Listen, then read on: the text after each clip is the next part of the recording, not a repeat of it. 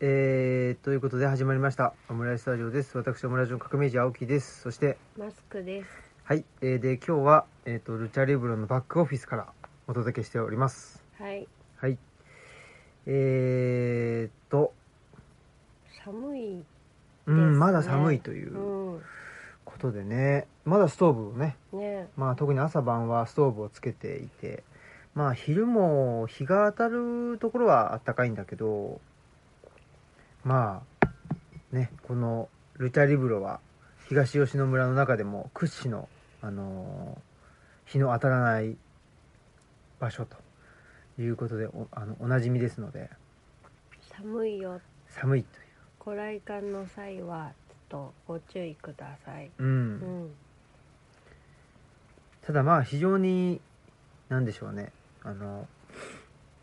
こんなにそんなにいいもんじゃないっていうのは分かった上で言いますけど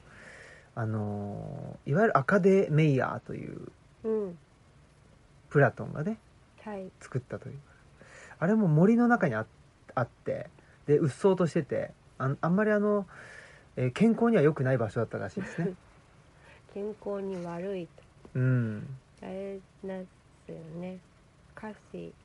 うん四五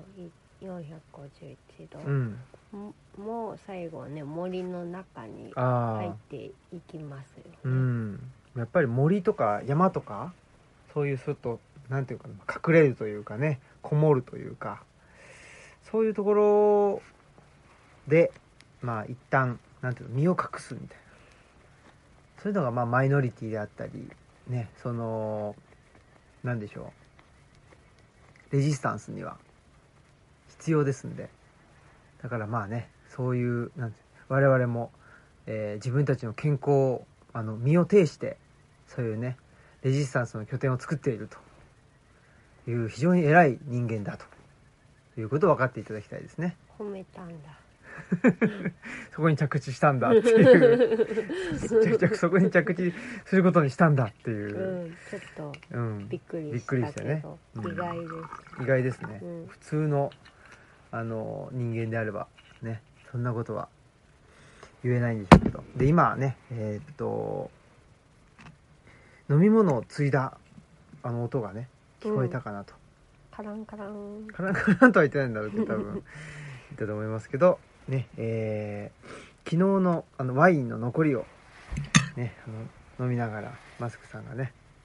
まあ、僕も若干飲んだけど、まあ、僕はねあのお酒に弱いことでおなじみなんであれですけどやっぱりいいっすね有機ワインだっつうんでねオーガニックワインだと。いうことで定期的にね、奥伊勢にそうです、ね、我々の我々のアジール こといや我々はほらねその世間世間におけるからのアジールっていうのを身を挺して作ってるわけですけど、自分たちのうんハ、ジールは、あの、ここにもうね、うん住んでるので、そうなんだよねあの、アジールが必要だぞっていうそことうで。そうそうだからやっぱアジールっていうのは何か絶絶対的な場所うん、ここがアジールですとかこういう人がアジール性を持ってますとかっていうよりはやっぱり相対的なもんなんじゃないかなと思いますね。本当にう本当に。んまあだからねその町に住んでた頃は、なんかそのいな田舎にねその、うん旅に来て民宿とか泊まったり、うんうん古いね畳のお宿とかに泊まってうんあの、ね、息抜きしてたんですけど、うん今もうそれが息抜きにならなくなっちゃってう、んうん田舎で民宿っつったら家とあんま変わらなくなっちゃって。うん、そうだね。うん、だからちょっとなんかうんまあ田舎は田舎の方がいいんだけどまあなんか洋風な方が、まあ、ないものねだりでね、うん、洋風で、そう、田舎なんだけど、まあ、なんていうのかな、あれって、まあ、ロッジみ、ロッジっていうか、ね、なんかす山なんだろうあの山荘ここ高原の山荘みたいな、そうだよね。非常に素敵なね、場所なんで、ぜひ、ね、あのーオムラジリスナーにはね、のおおすすめしますね。そうですね、うんと、てもいいお宿奥伊勢フォレストピアってそうねいいまあなかなかい確かにな行きやすい場所ではないんでしょうけどう、んまそうですね、まあ、そうなバんスだよなも一応ねあるはあるみたいあうん大台町というねね三重県なんですけど、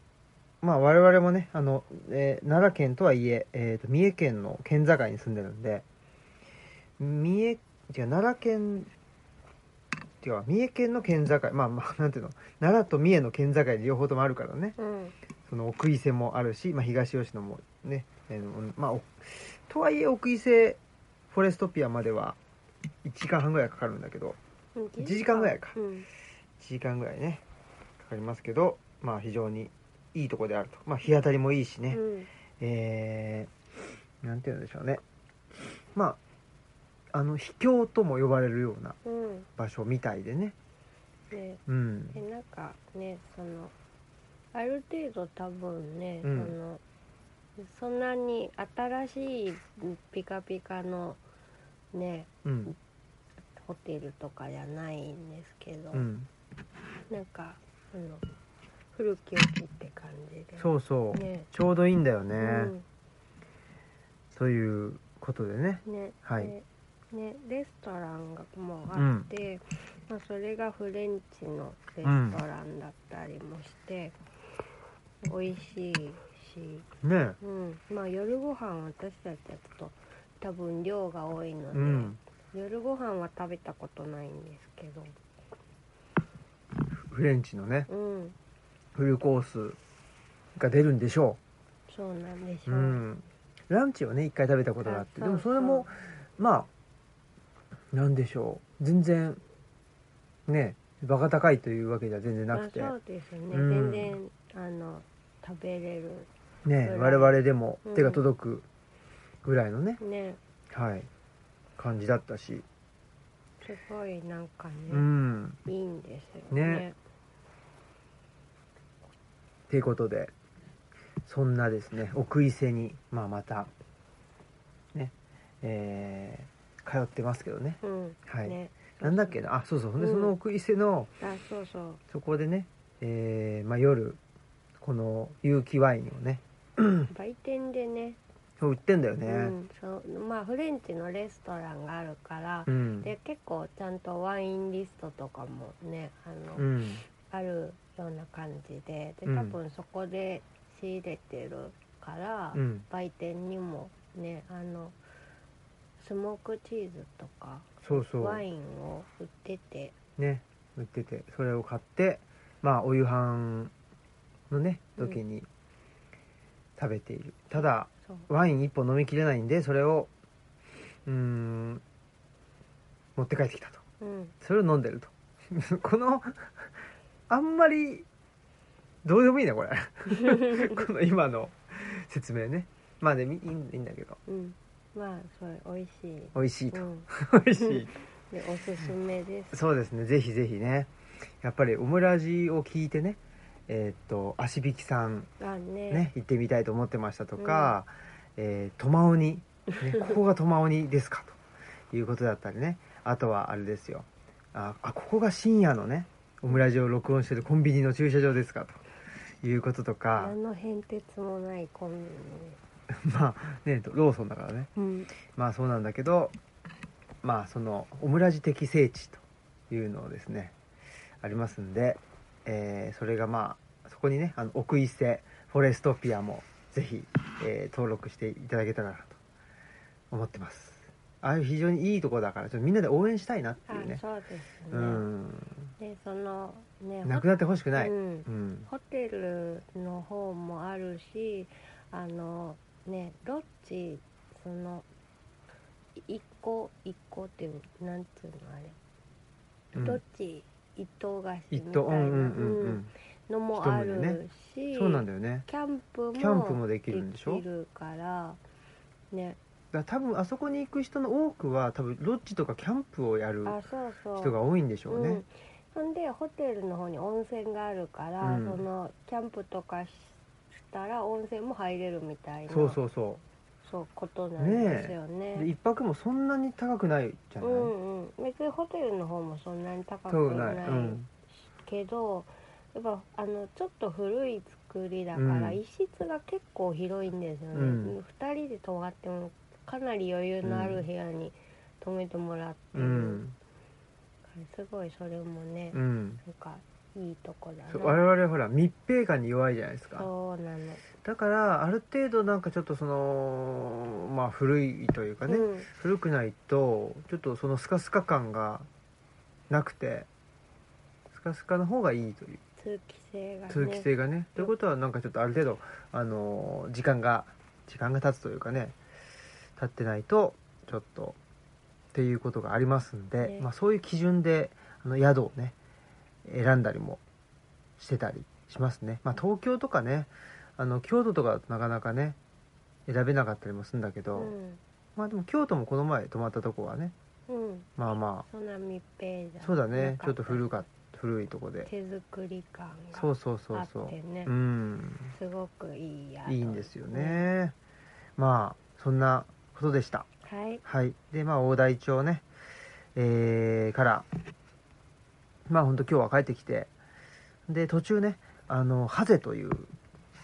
まあ一番東吉野側のねうんとこだと思うんですけ近どいですねそうまあいあの飯高町のねそう、ま、松坂市なんでしょうねそうですね三重松坂県の、ね、三重県のね、まあ、松坂市合併して松坂市っていうのもすごく大きくなって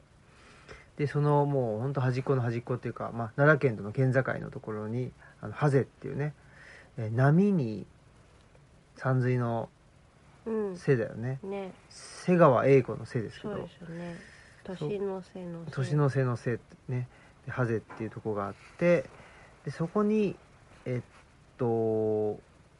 陣陣屋っていうんですか、うんその江戸時代そうですね本陣跡、うん、本陣跡とかでもなん何本陣って言ってたけどその脇本陣なんですって言あってたよねそうですねううん、んでまあそこが、ね、その資料館になってて、そうそう、うん、田中系資料館かなとかってなってて、まあ、その田中さんのねところが資料館になってんだけどまあななんて言うんでしょう、まあ、蔵とかをね、うんあのーあ田中系資料館だようね、ん、うん、登録有形文化そう財そにうなそっうてそうてなってて田中家住宅っていうねでそこもなんて言うんだろうねまあ確かにその専門家がなんか資料をあの分類してして並べたとかっていう感じじゃなくって、うんちょっとまあ一見何雑然とうん置かれてる感もあるんだけどよくよくお話を聞くと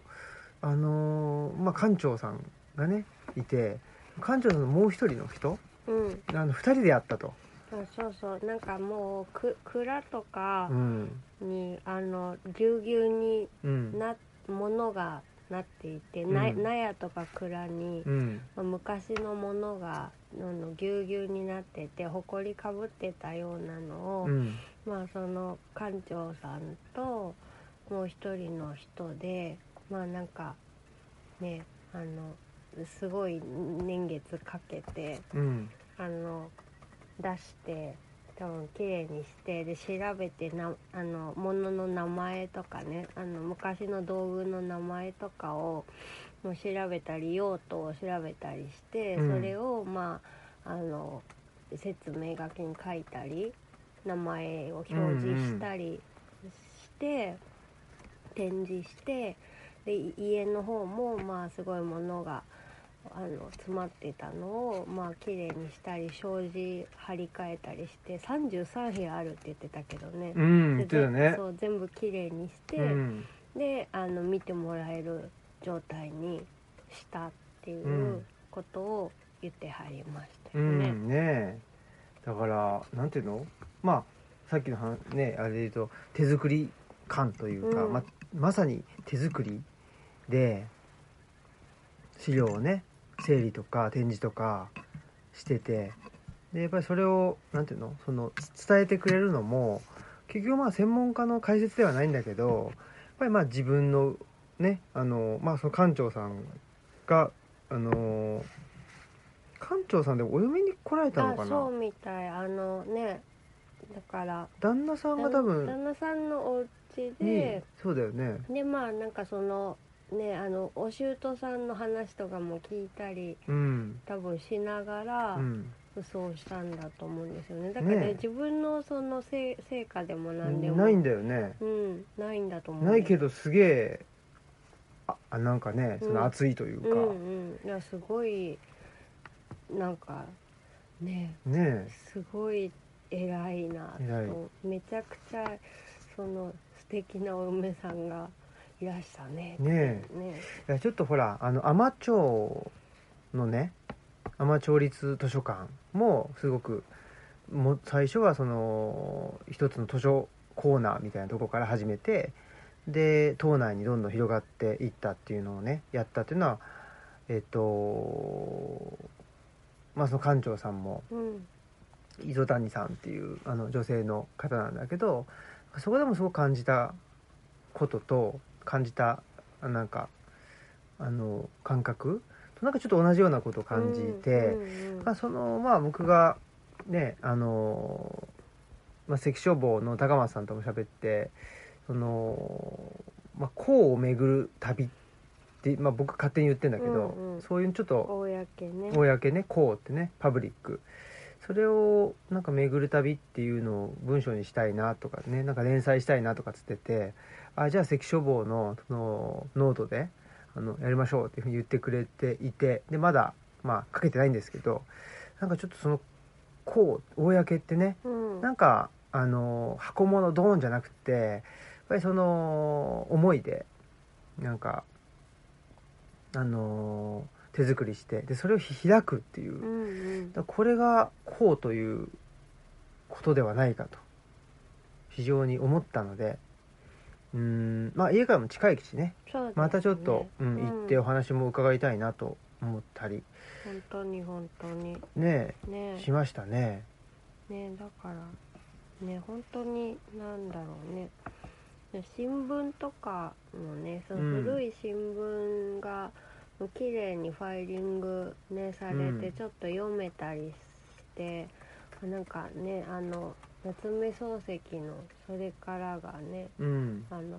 現役で連載してる時の新聞とか残ってたりするんですけどそれもその新聞としてちゃんと置いてあったわけじゃなくて。うんうんまあなんかんあの氷の底に引いてあったりとか何かを包んでたのをちゃんうんとアイロンかけはって、そのファイリングしてでこれ読めたらあの面白いからみたいな感じで、そうやってたりとかなんかちょっとそういうのが胸熱なんですよねうんう。んなんかやっぱりそれが大事大事っつうか、うんそっからじゃないと始まらんよなってういんうところでね、うん思いねましたね。ね、でなんかすごいよ良かったのが、まあ、すす自分で、ね、あのうん調べて、まあ、よく分かってないけど、うんまあ、説明書きに書い調べて書いたとか名前書いうんたって言ってあるんだけどさらにそこにあの名前がその分かる方は教えてくださいって書いてあったのうで、んうんうんな名前用途が分あーかるその分そかれんもいいよわね。かんないものもああ置いてあるんだけど、うんうんそれ分かる方教えてくださいって書いてあってだからあすごいその館長さんご自身も興味がちゃうんうんんうとんすごくあったうり、んその愛着とかもあって、それでもっとあの公開することでその分かったらいいなうとか、んそういう部分もなんかあるんだうなとか。んなんかでこの間来た人がこういう用途じゃないかって言ってたけどちょっとどうそそれはどうだろうなみたいなことを言ってたりとか、うんうんそうだねすごいなんかうん生きてる感じがして、うんうんそこもなんかうんすごい良かった。うん、そうですね、うん確かになそういうなんかいやすげえまだわからないけどあのー天野ね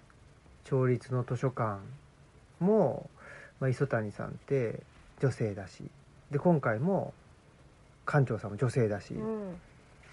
でねなんかそのなんでしょうねまあ今までのこうっていうとやっぱりその日本で言うとお上とかなんか上からあの与えられたものうんみたいなイメージ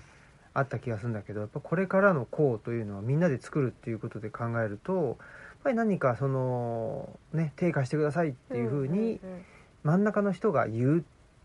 たところから始まるうんねような気もいや本当に本当にしますねだ。から私も分かってないんですっていうことを、うんもうすごくカジュアルにうん全然その、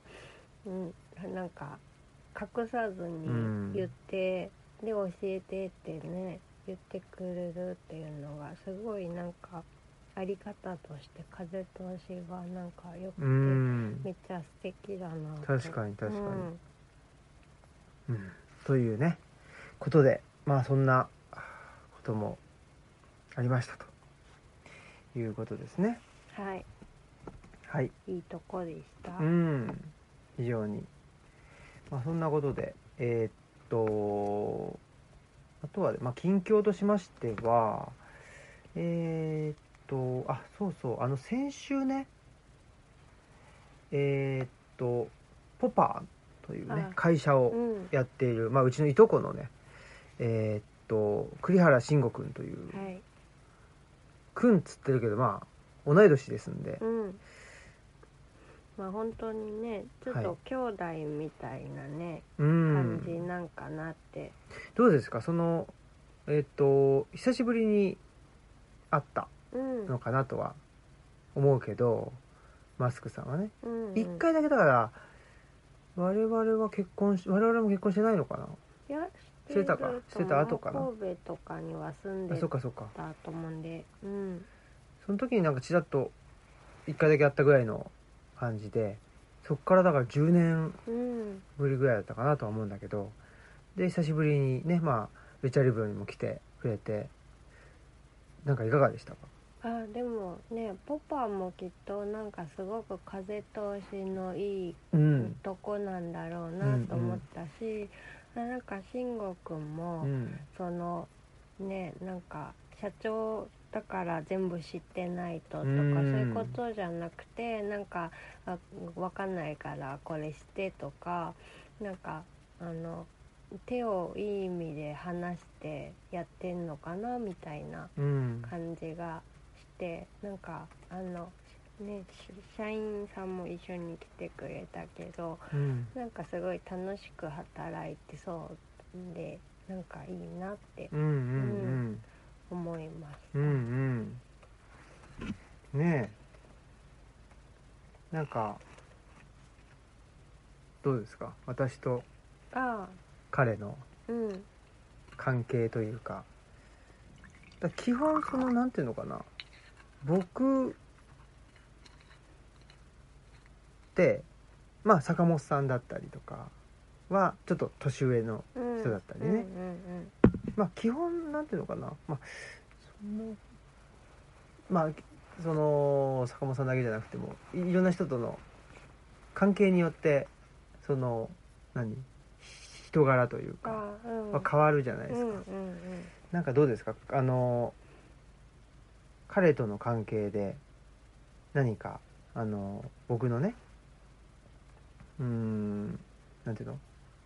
パーソナリティというかがなんか新たな一面が見えたということなのかそれとも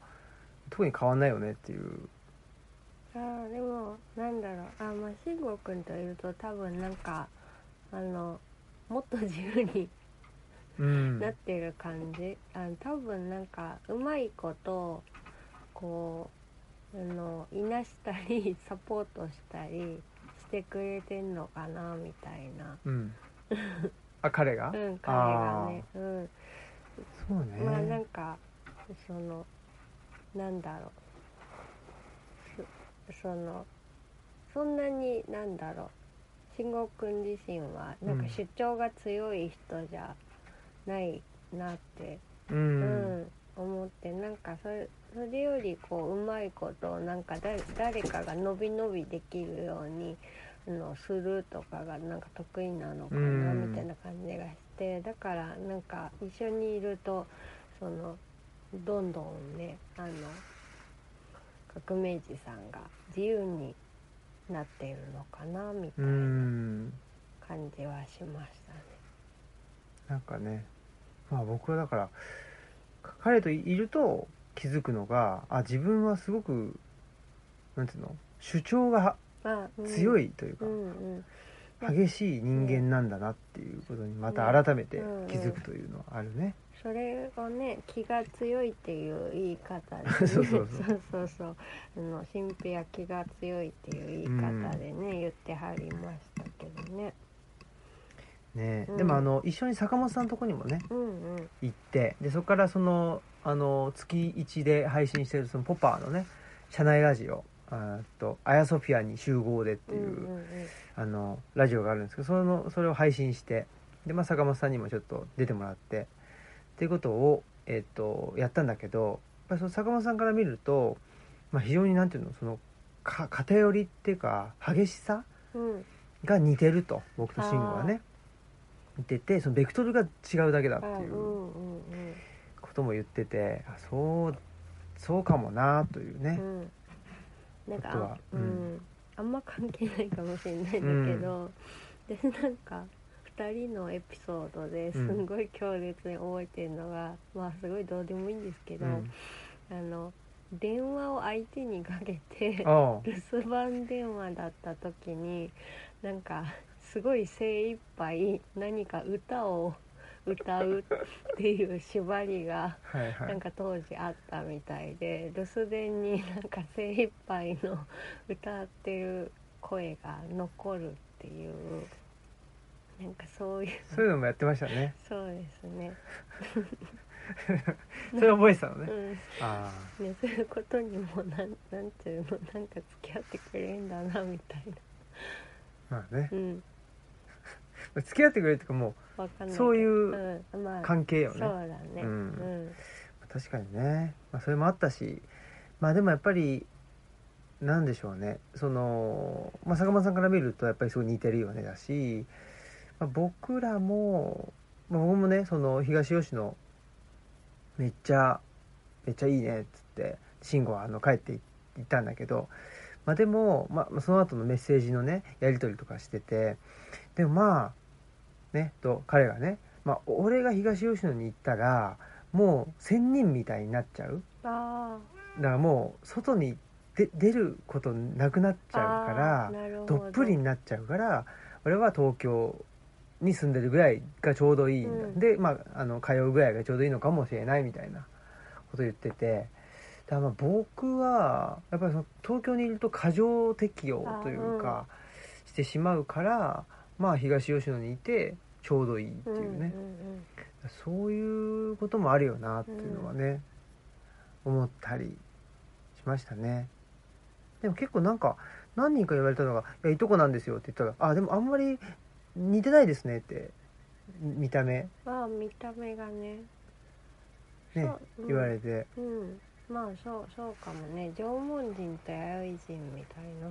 どっちが縄文人なの僕が縄あ文人 縄あそう文です人かに決まってるじゃんあそう弥生人なわけない確かにねあのソース顔とあうん醤油顔みたいなうん違うだっけえ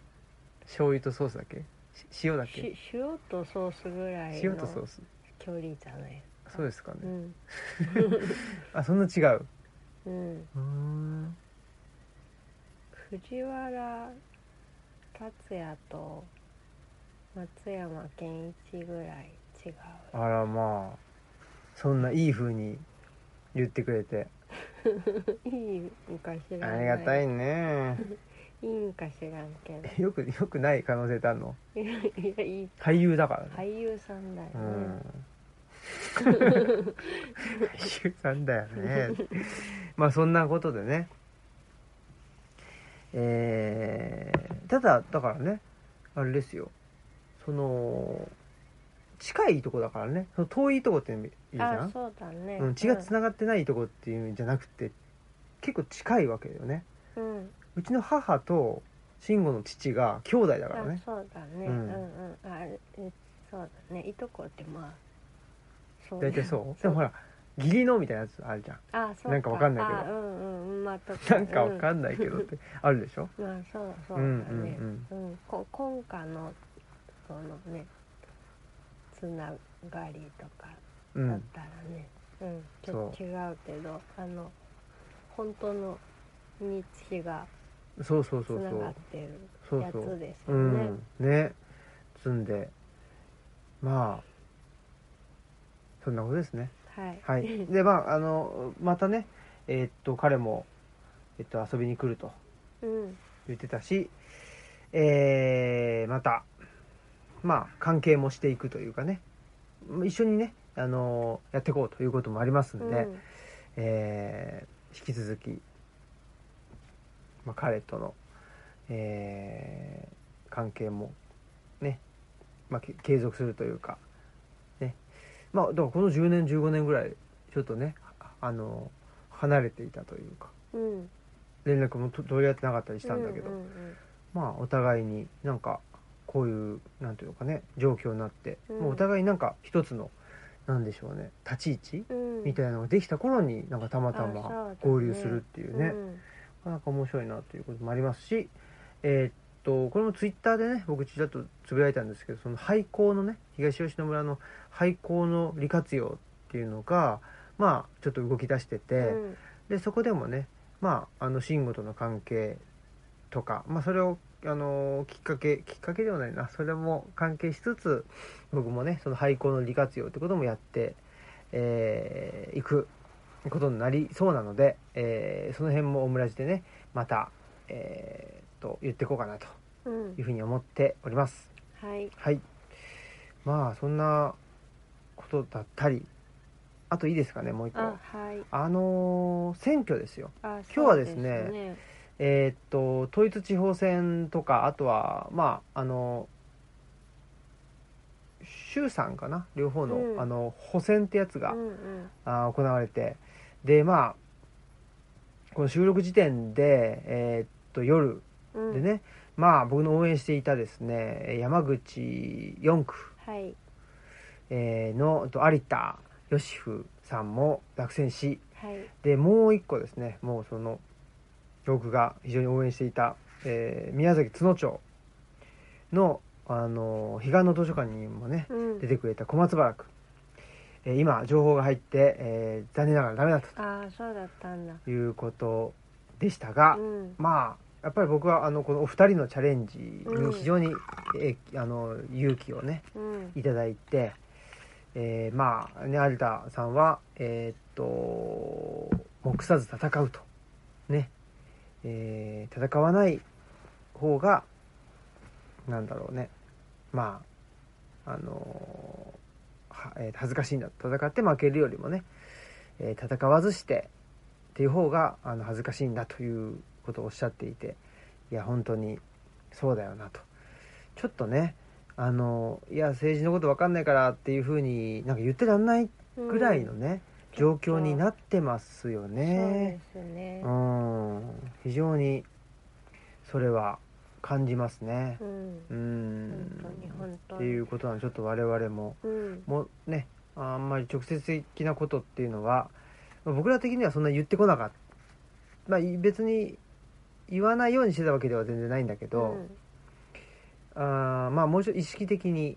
まあ、この前のね先週配信の「妖怪の孫うん」の話もありますけど、やっはいぱりちょっとねで、えー発信していきたいですしでやっぱりね、あのーメディアの問題ってめちゃくちゃあるなと思っていあそうですて、ね改めてそれは妖怪の孫見て思いましたうね、ん思ったし妖怪の孫を見てからまたあのーなんていうんですか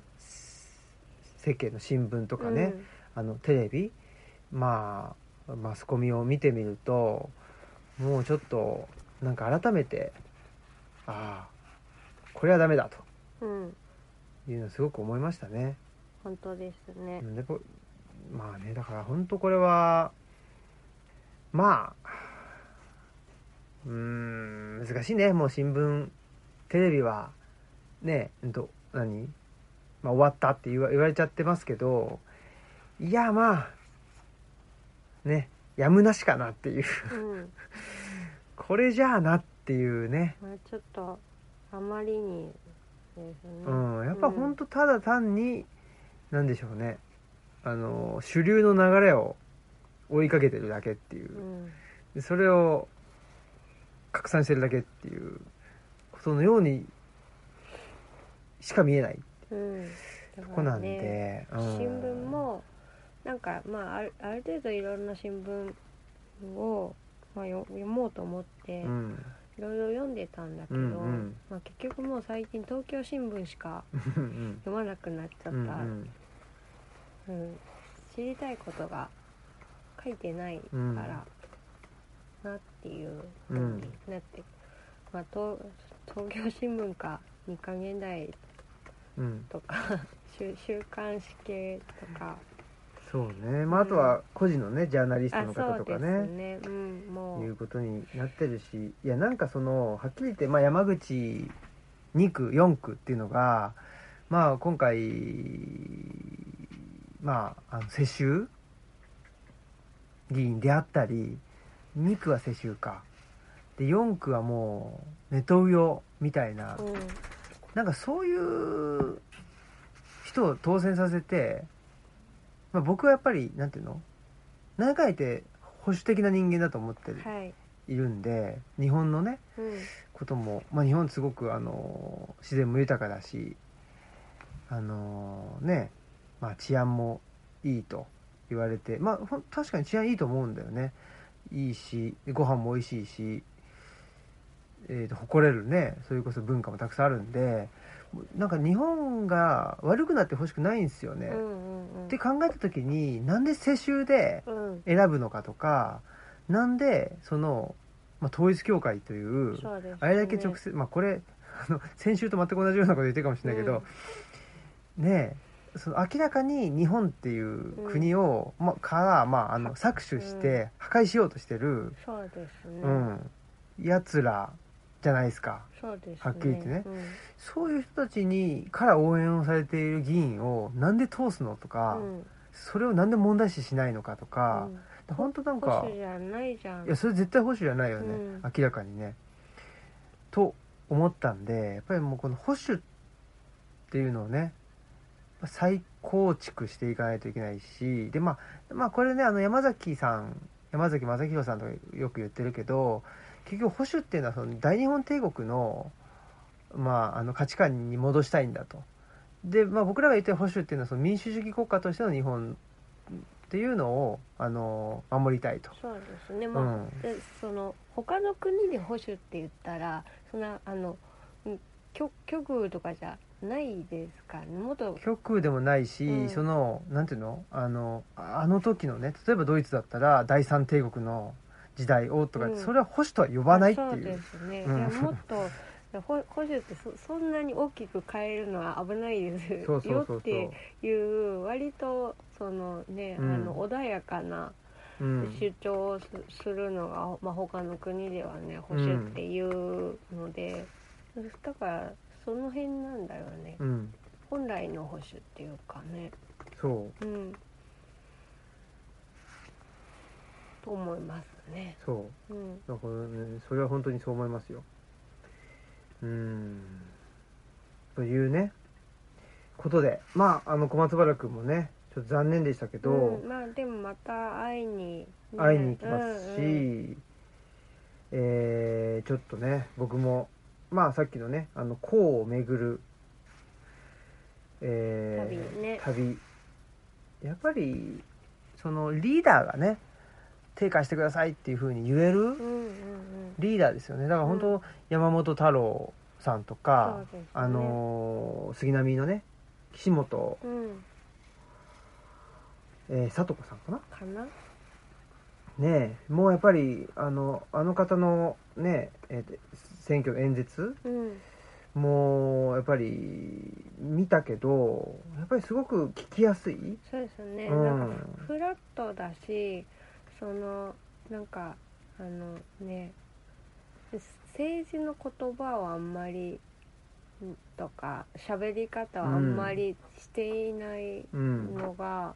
なんかそのまんま入ってくるっていそううそうかそうなんかスッとねそうせ生活うのん感覚で入ってくるから、ああなるほどって思って、うんなんかそれだったらやっぱり耳を傾けたくなるし、うんあのなんか自分ごとみたいな感じで考えられるなっていうふうに、うん、ねえ思いました思いましたねまあだから、まあ、全体として見ると世襲とかネトウヨとか維新とか、まあ、どうしようもなくなってはいるんだけど、まあ個別的に見るとねというか局所的に見るとまだまだ捨てたもんじゃないぞというところもあったりうんうんするんで、やっぱりちょっとそのね局所的に見つつでそういう人たちとを応援しつつ連携しつつ、えーもうこれは来年再来年の話じゃなくて5年後10年後とかね20年後に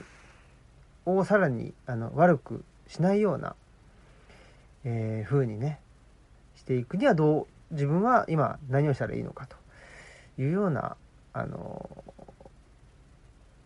いうふうに考えて、そうですねうん、いろいろと行動をね、うんえーしていく必要があるなと、うん、考えねやめないようにねそうですね、したいっていうか、うんまあ考えちゃうんだけどね、うん、別にせよねそうね、うんでほらよく言うんだけどツイッターでなんかツイッターデモみたいなやつとか、まあ、うん、やっても意味ないとかっつってよく言う人もいるけどやっぱり僕は意味あると思うよね。あそうんのやっぱりなんていうか自分の意思を表明するっていう、うんうんやっぱりその練習としてツイッターを使ってでその延長線上に、えー実際にねデモに行くとか投票に行くとか、えーまああのそういうことにね選挙に関わるとかそういうことになるんだろうなとうん思うんで。うんやっぱりねやっぱりそのいやそんな意味ないよとかねむ無意味だよみたいな人たちって何したいのかっていうとやっぱ現状維持だよな、まあそうですね、でうん現状維持によって彼らはその利を得ているからあの何もさせたくないわけでしょう、んうんうん、まあだからねあの選挙の時若いもんは寝とけってういんうのはね、あの寝といたら変わんないからっていうことそうそうそうでしょうね。とかね、まあ、あるし、まあ、とはいえなんだっけあの高松菜うん奈知ってますか、あの人がやってる動画のね、うんうやんつとかも明らかにその、えー今のこういう社会にしてんのは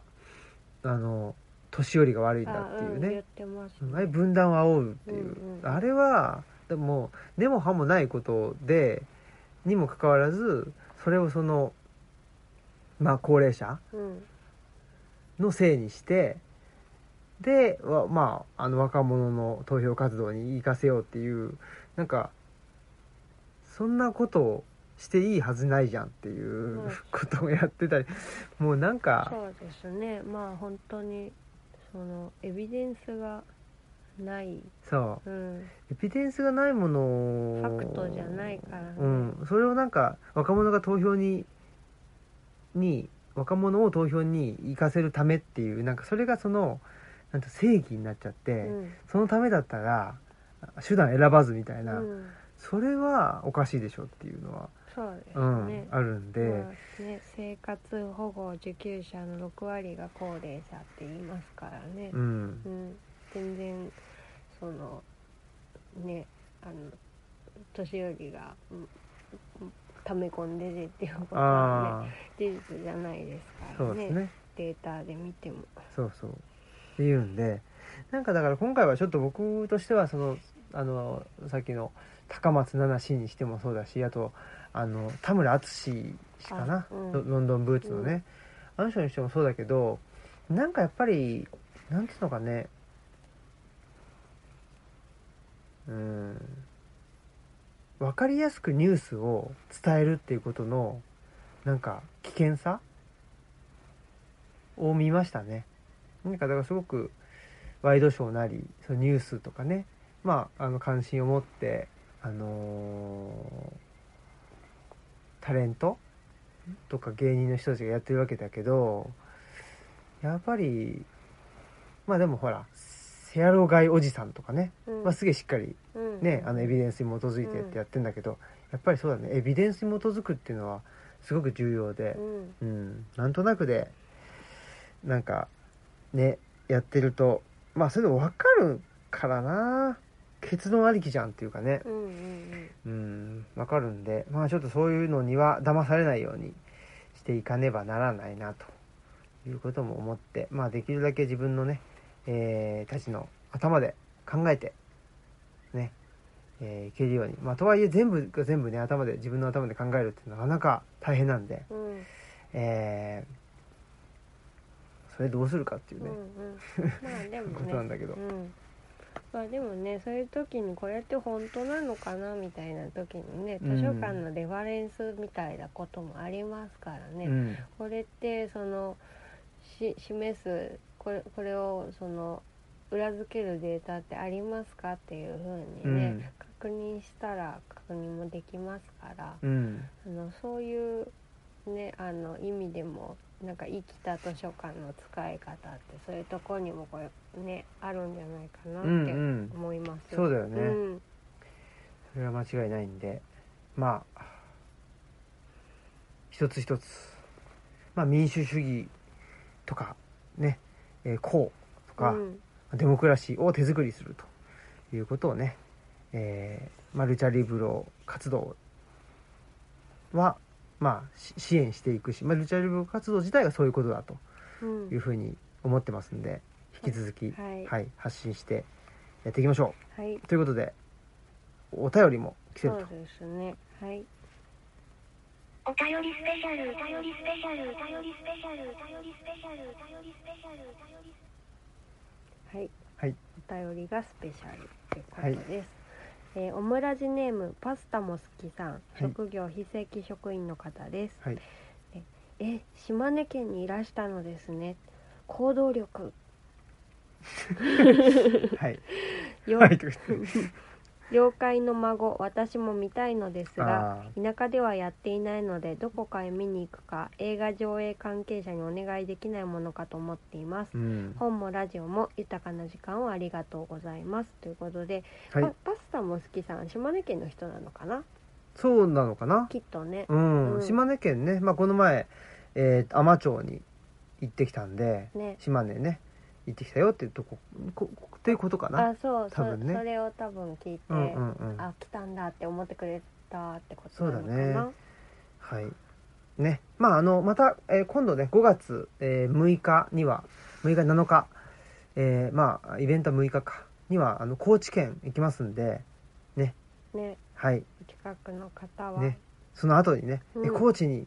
ねいたんですかいたんですか まああのその時島根はねイベントとかしてないのであそうですね、うんあれなんだけどまあ、しかもねあの島の方に行ってたからそうねそうそう島根っつってもねねでも島根県もまあ鳥取もそうかもしれないけどやっぱりちょっとすごいですね注目したいなと思いますね、やっうんうんぱりその過疎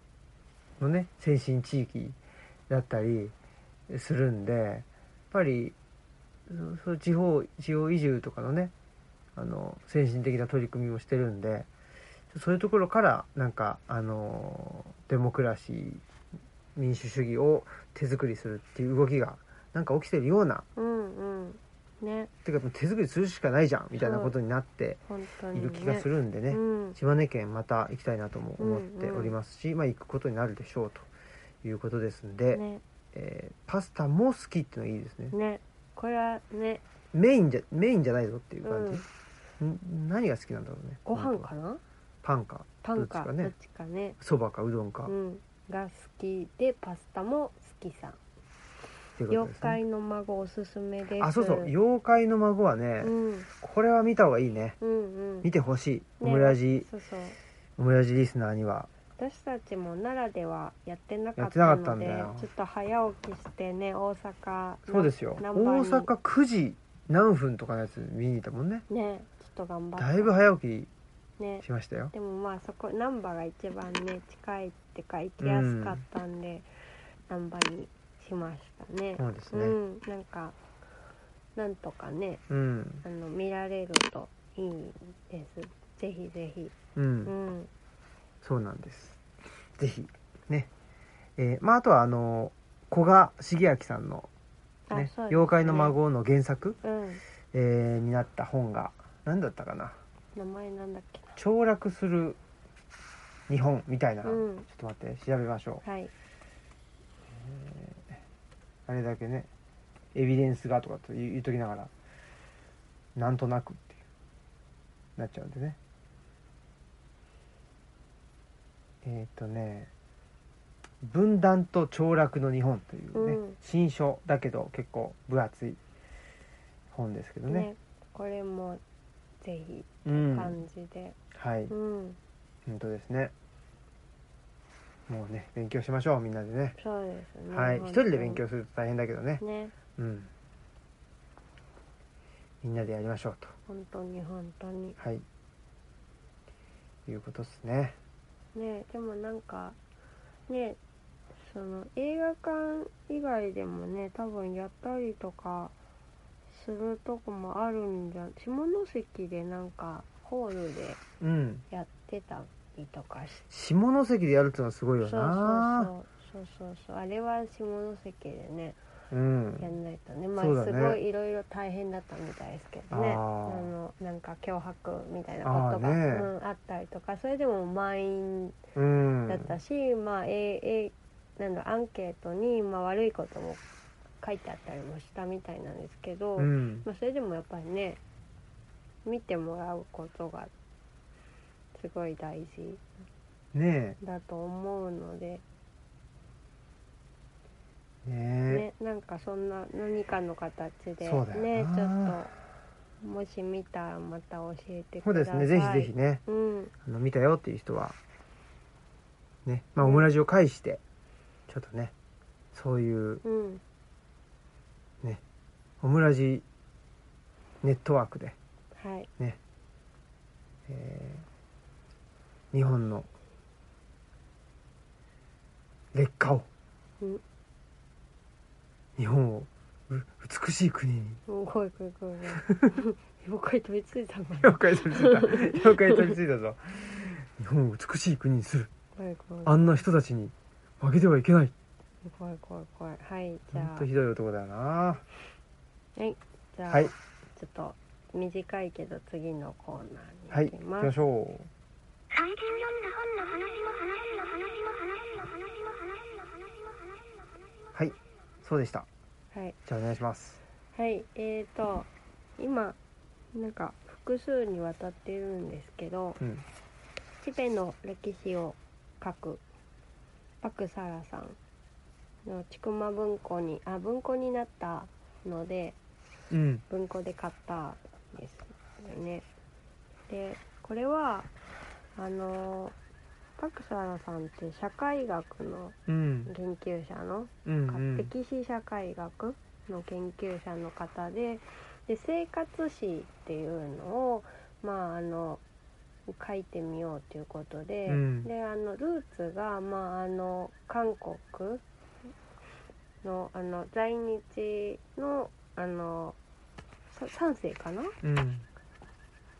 っと何世うん3世かなのなのでなのでそうお父さんが在日コリアンの2世っていうことなんで、うんあのーでお母さんは日本の方なんですけど、まあ、それで生活史を書くっていう時にまああの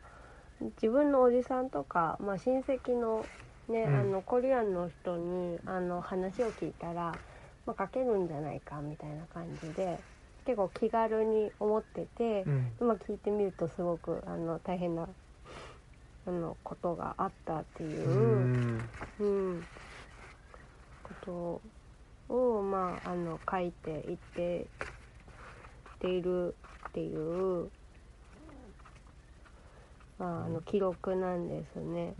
うんでまあ私ちょっとまだ全部読んまだちょっと最初の部分しか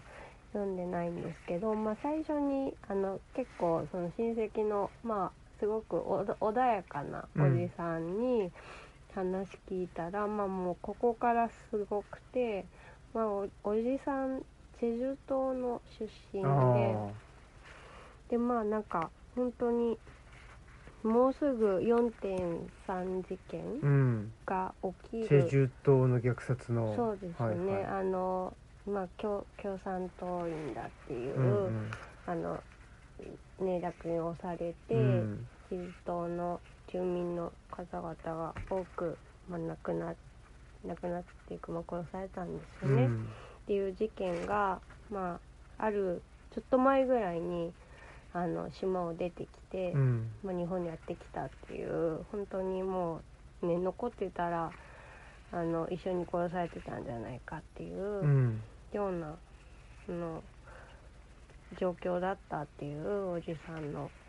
話をうん聞いてるところから、まあ、その生活史を書くっていうのがスタートしてます。うんうん、でなんか、まあ、おじさんはそそれより前にあの捕まってて、まあ、そその捕まった経験があったからあのそんなほ放棄しても負けるからやめとけみたいなところがあって、まあ、4.3事件にはそのねうんあの虐殺される側にはちょっとならなかったっていうことみたい、うんうん、なんですよね。なんで捕まったんだったかなあでもそうこれ捕まったもう理由も本当におかしくてうん学校の先生やってて、うんんであの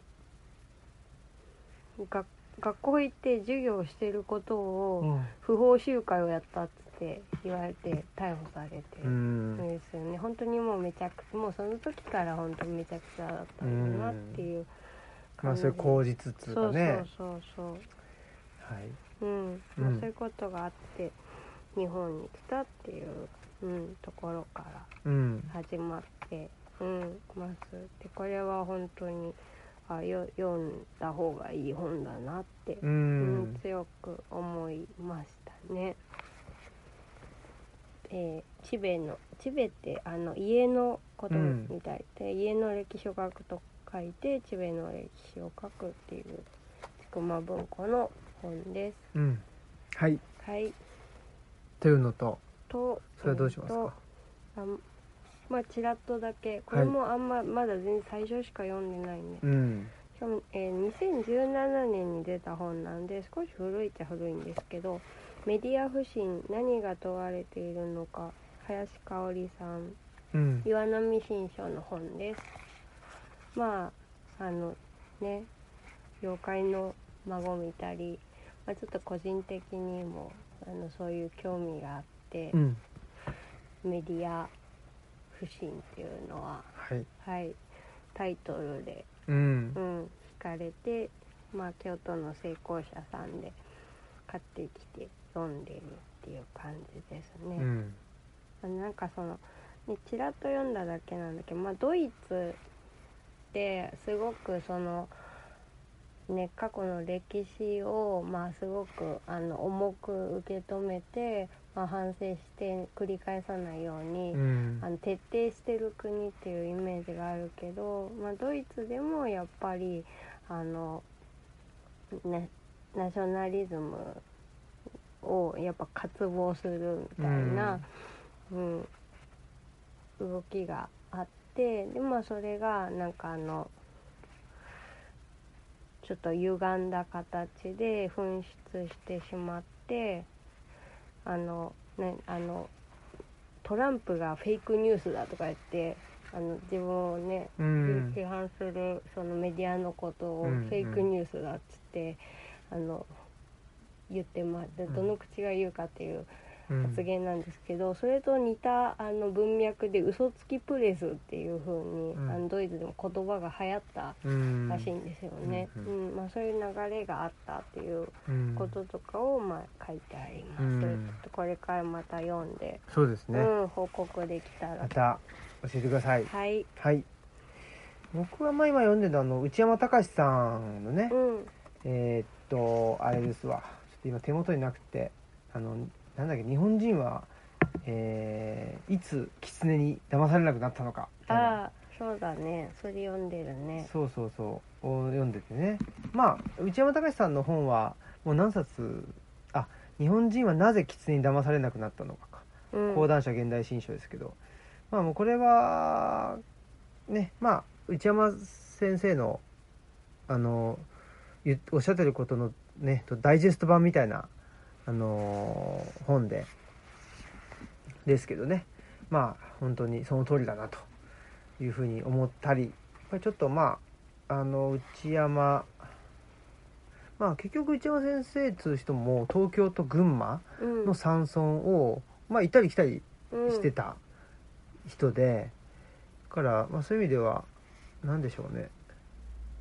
まああの小文社のねあの安藤さんも言ってくれてたけど、まあ、その内山先生のを、まあ、ぼ僕としのねそのポジショニングとしては、まあ、継ぐようなうんポジショニングでねえーっとなんじゃないかなっていうふうにも言ってくれてたりもしてたんでまあ本当そうだなっていうだからおっしゃってることもあの非常に納得がいくとうんいうところですけどやっぱり内山先生が、えーまあでね1950年生まれだからその内山先生が感じていたこと、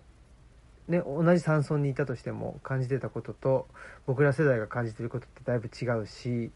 えーっとまあ移住とかねあとはインターネットとかそういう周辺環境っていうのもだいぶ違うんで。うんまあ、内山先生の、あのー研究を、まあ、できるだけ引き継ぐような形で、えー僕もね活動していきたいなと思って、えーいるという感じでぜひ、あのー読んでほしいですね内山隆、そうですねえーっとなぜ日本人はなぜ狐に騙されなくなったのかという本でございます。はいはい、そんなことですね。はいはい。以上です。はいはい。じゃあエンディングいきますはい。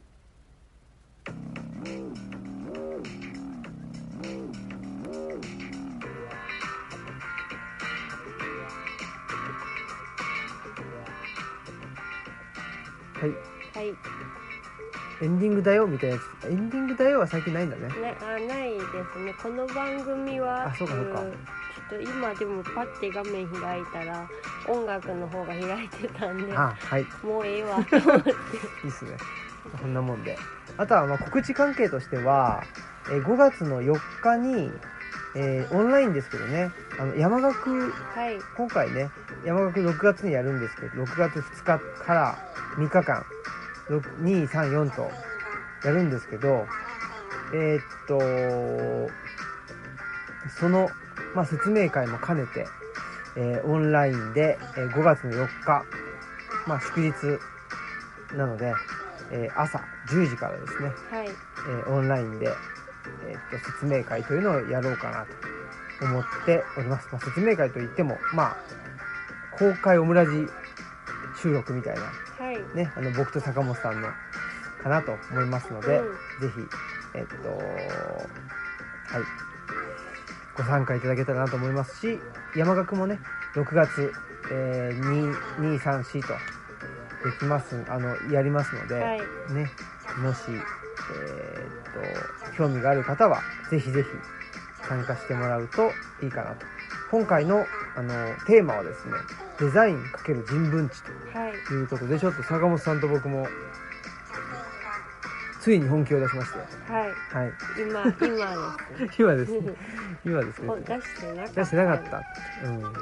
ていうのでもうちょっといきなり本丸にねやっていこうということで、えーまあ、どうやったら、あのー自分のなんでしょうね本領が発揮じゃないんだけど、どうやったら自分が生き生きとできるのかそれをデザインと人文知っていう視点からはいあのーみんなでね、えー考えていってであわよくば身につけていくはいということを目指しましょうということを考えておりますぜひご参加のほどよはいろしくということと5月の6日ね、ええーそれから2日後ですけど高知県あそはういで、すね、えー、高知蔦屋書店かなというとこで、えー、白岩あ秀樹さんね、えっとアメリカの思想と文学というね本を白水社から出されて、まあ、えーオムラジにも1回、2回、2回かな、出て、えーくれてる白岩さんとお話をしますので、入場無料ですねあ。ねこれは、すごいですよ。これは行かねばね。オンラインもあるから、あそうですねそうなのうんそんなことでうん参加してください。お待ちしておま待すちしてます。ということで、じゃあ、以上ですかね。はい、はい以上ですえー本日のお相手は、オムラジオン革命児青木と、マスクでしたさよさよなうらなら